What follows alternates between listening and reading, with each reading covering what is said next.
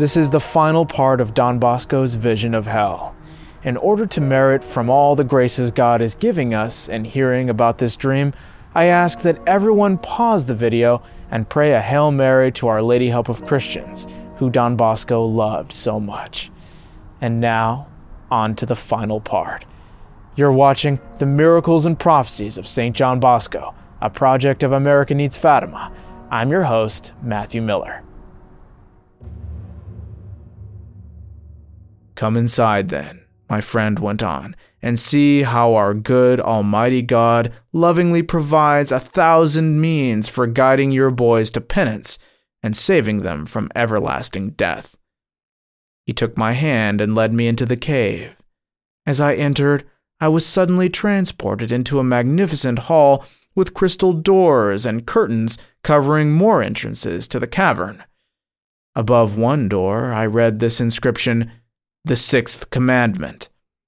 My guide pointed to it, exclaiming, Transgressions of this commandment have caused the eternal ruin of many youths. But didn't they go to confession? They did, but they omitted or insufficiently confessed sins against the beautiful virtue of purity by saying, for example, that they had committed those sins two or three times when it was actually four or five. Other boys may have committed that sin only once in their childhood, but were ashamed to confess it, or did so insufficiently.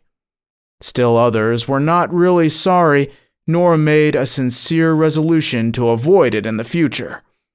Some, instead of examining their conscience, even spent time trying to figure out how best to deceive their confessor.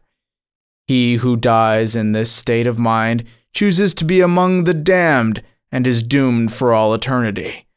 Only those truly repentant, who die hoping for eternal salvation, will be forever happy. Now, do you want to see why God's mercy has brought you here? My guide lifted the curtain, and I saw a group of oratory boys, all known to me, who were there because of this sin. Some whose conduct seems to be good were among them. I asked, Will you at least now let me write their names to warn them individually? He answered, It's not necessary. What then do you suggest I tell them? Always preach against immodesty. A generic warning is enough, but remember that some will promise to amend if you admonish them individually, but will not always do so in earnest. God's grace is needed to have a firm resolution, and it will not be denied to your boys if they pray. God manifests his power especially by being merciful and forgiving. On your part, pray and make sacrifices. Let them listen to your admonitions and consult their conscience, which will tell them what to do. After we spent a half hour discussing the requisites to make a good confession, my guide exclaimed several times in a loud voice, Avertere, avertere! What do you mean by that? I asked. Change your life. Stunned, I bowed my head as if about to withdraw, but he held me back and said, You haven't seen everything yet. He turned and lifted another curtain with this inscription that was a verse taken from the first epistle to Timothy Qui volunt divites fieri incidunt in tentationem et laqueum diaboli. Those who long to be rich fall prey to temptation and the snares of the devil. I countered, This doesn't apply to my boys because they're as poor as I am. We neither are nor want to be rich. It doesn't cross our minds. However, as the curtain was lifted, I saw a group of boys all known to me. Like those I had seen earlier, they were in pain. My guide said, pointing to them, As you can see, the inscription does apply to your boys. How so? Can you explain? I asked. He said, For example, some of your boys are attached to material possessions, so their love of God is lessened, and they sin against charity, piety, and meekness. The mere desire for riches can corrupt one's heart especially if that desire violates the virtue of justice. While your boys are poor, remember that greed and idleness are evil counselors. One of your boys has committed substantial thefts in his town and is not thinking of making restitution, even though he could do so. Others try to break into the pantry or the prefect's or purveyor's office, rummage in their colleagues' trunks for food, money, or other objects, steal stationery and books. After naming these and other boys, he said, Some are here for having stolen clothing items, linen, blankets, and coats from the oratory wardrobe to send them home. Others for serious damage willfully done. Still others for not returning what they had borrowed or for keeping money supposed to be handed over to their superior. Then he concluded, Now that you know who they are, advise them to reject vain and harmful desires, to obey God's law, and to jealously safeguard their good name. Otherwise, greed will lead them to baleful excesses and plunge them into sorrow, death, and damnation. I couldn't understand why infractions the boys thought so little of led to such dreadful punishments. My guide interrupted my thoughts. Remember what you were told when seeing the spoiled grapes on the vine. He thus lifted another curtain, hiding many of our oratory boys. I instantly recognized them all. An inscription on the curtain read, Radix omnium malorum, the root of all evils. Then he asked me, Do you know what this means? What sin is it? To me, it would seem like pride. No, he answered. But I've always heard that pride is the root of all evil. Generally speaking, it is. But do you know the particular fault that led Adam and Eve to commit the first sin and which led to their being driven away from the earthly paradise? Disobedience? Yes, precisely. Disobedience is the root of all evil. What should I tell my boys about this point? Listen carefully. The boys you see here are preparing a tearful end for themselves by being disobedient. So and so and so and so, who you think went to bed, leave the dormitory in the wee hours to roam about the playground. Disobeying orders, they go into dangerous construction areas and up scaffolds, endangering their lives. Others go to church but misbehave, ignoring the rules. They daydream or cause disturbances instead of praying. Some find a comfortable position to doze off during services, while others only make believe they're going to church but stay away. Woe to those who neglect prayer. They who do not pray doom themselves.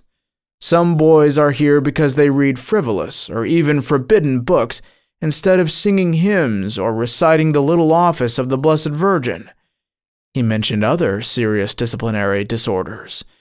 I was deeply moved when he finished and looked him in the eye, asking, Can I mention all this to my boys?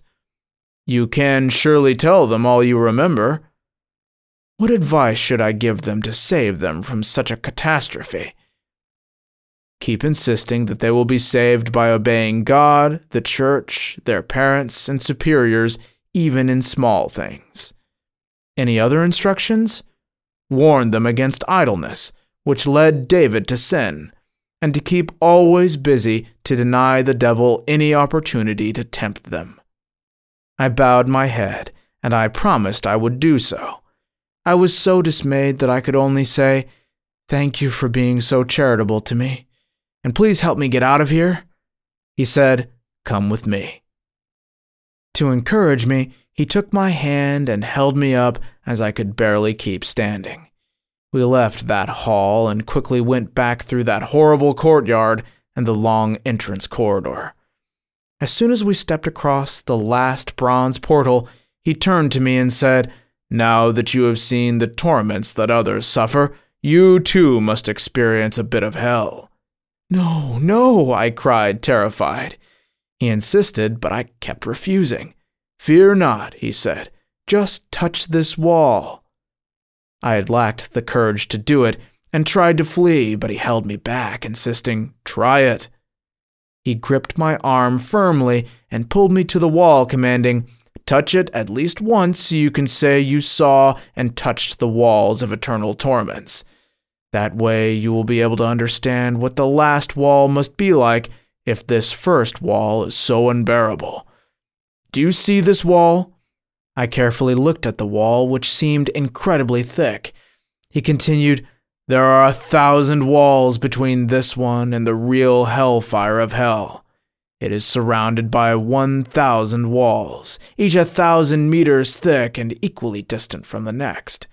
Each measure is a thousand miles, so this wall stands millions of miles from hell's real fire. It is but a remote suburb of hell proper. I instinctively pulled back as he said that, but he seized my hand, opened it, and pressed it against the stone of that first of a thousand walls. I felt such a burning pain that I jumped back with a loud scream. I immediately found myself sitting up in bed with a burning hand, which I kept rubbing to ease the pain. I noticed it was really swollen as I got up in the morning. Just that dream of having my hand pressed against the wall felt so real that the skin of my palm later peeled off. Note that I have not described these things in all their horror as I saw them, as they impressed me so as not to frighten you too much. As we know, our Lord always used symbols to portray hell because we wouldn't have understood him if he described it as it really is. No mortal can understand these things. The Lord knows and reveals them to whoever he wants. Still upset by this frightening dream, I was unable to fall asleep over the next several nights. I only have given you a short summary of extremely long dreams. Later, I'll tell you about human respect, the sixth and seventh commandments, and pride. I'll explain these dreams without more ado because they're fully according to the Holy Scriptures and are only a commentary on their teachings concerning these matters. I told you a few things some nights ago but whenever I have a chance, I'll tell you the rest and explain it. And with that, Don Bosco descended from the podium. As promised, Don Bosco later narrated a summarized version of this dream to the boys at Mirabello and Lanzo. In doing so, he introduced variations but made no substantial changes. The true Catholic can be serene, joyous, or even lively. He can be whatever is permissible by the commandments, but he must have a permanent foundation of seriousness. Look at St. John Bosco's picture. We see charity, tranquility, and serenity, but above all, we see a profound seriousness. But why? Because everything in life is serious, and we're dealing with the gravest and most serious thing that exists every day of our lives our eternal destiny. Above all, for the Catholic, there is a celestial medicine for carrying the cross of seriousness, expressed in the ineffable words Salve Regina, Hail, Holy Queen, Mother of Mercy, our life, our sweetness, and our hope. Pray to Our Lady and make her smile. One smile from her gives us the strength for a hundred years of seriousness.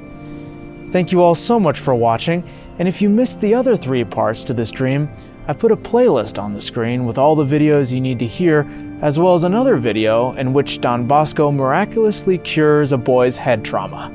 God bless you, and Our Lady keep you.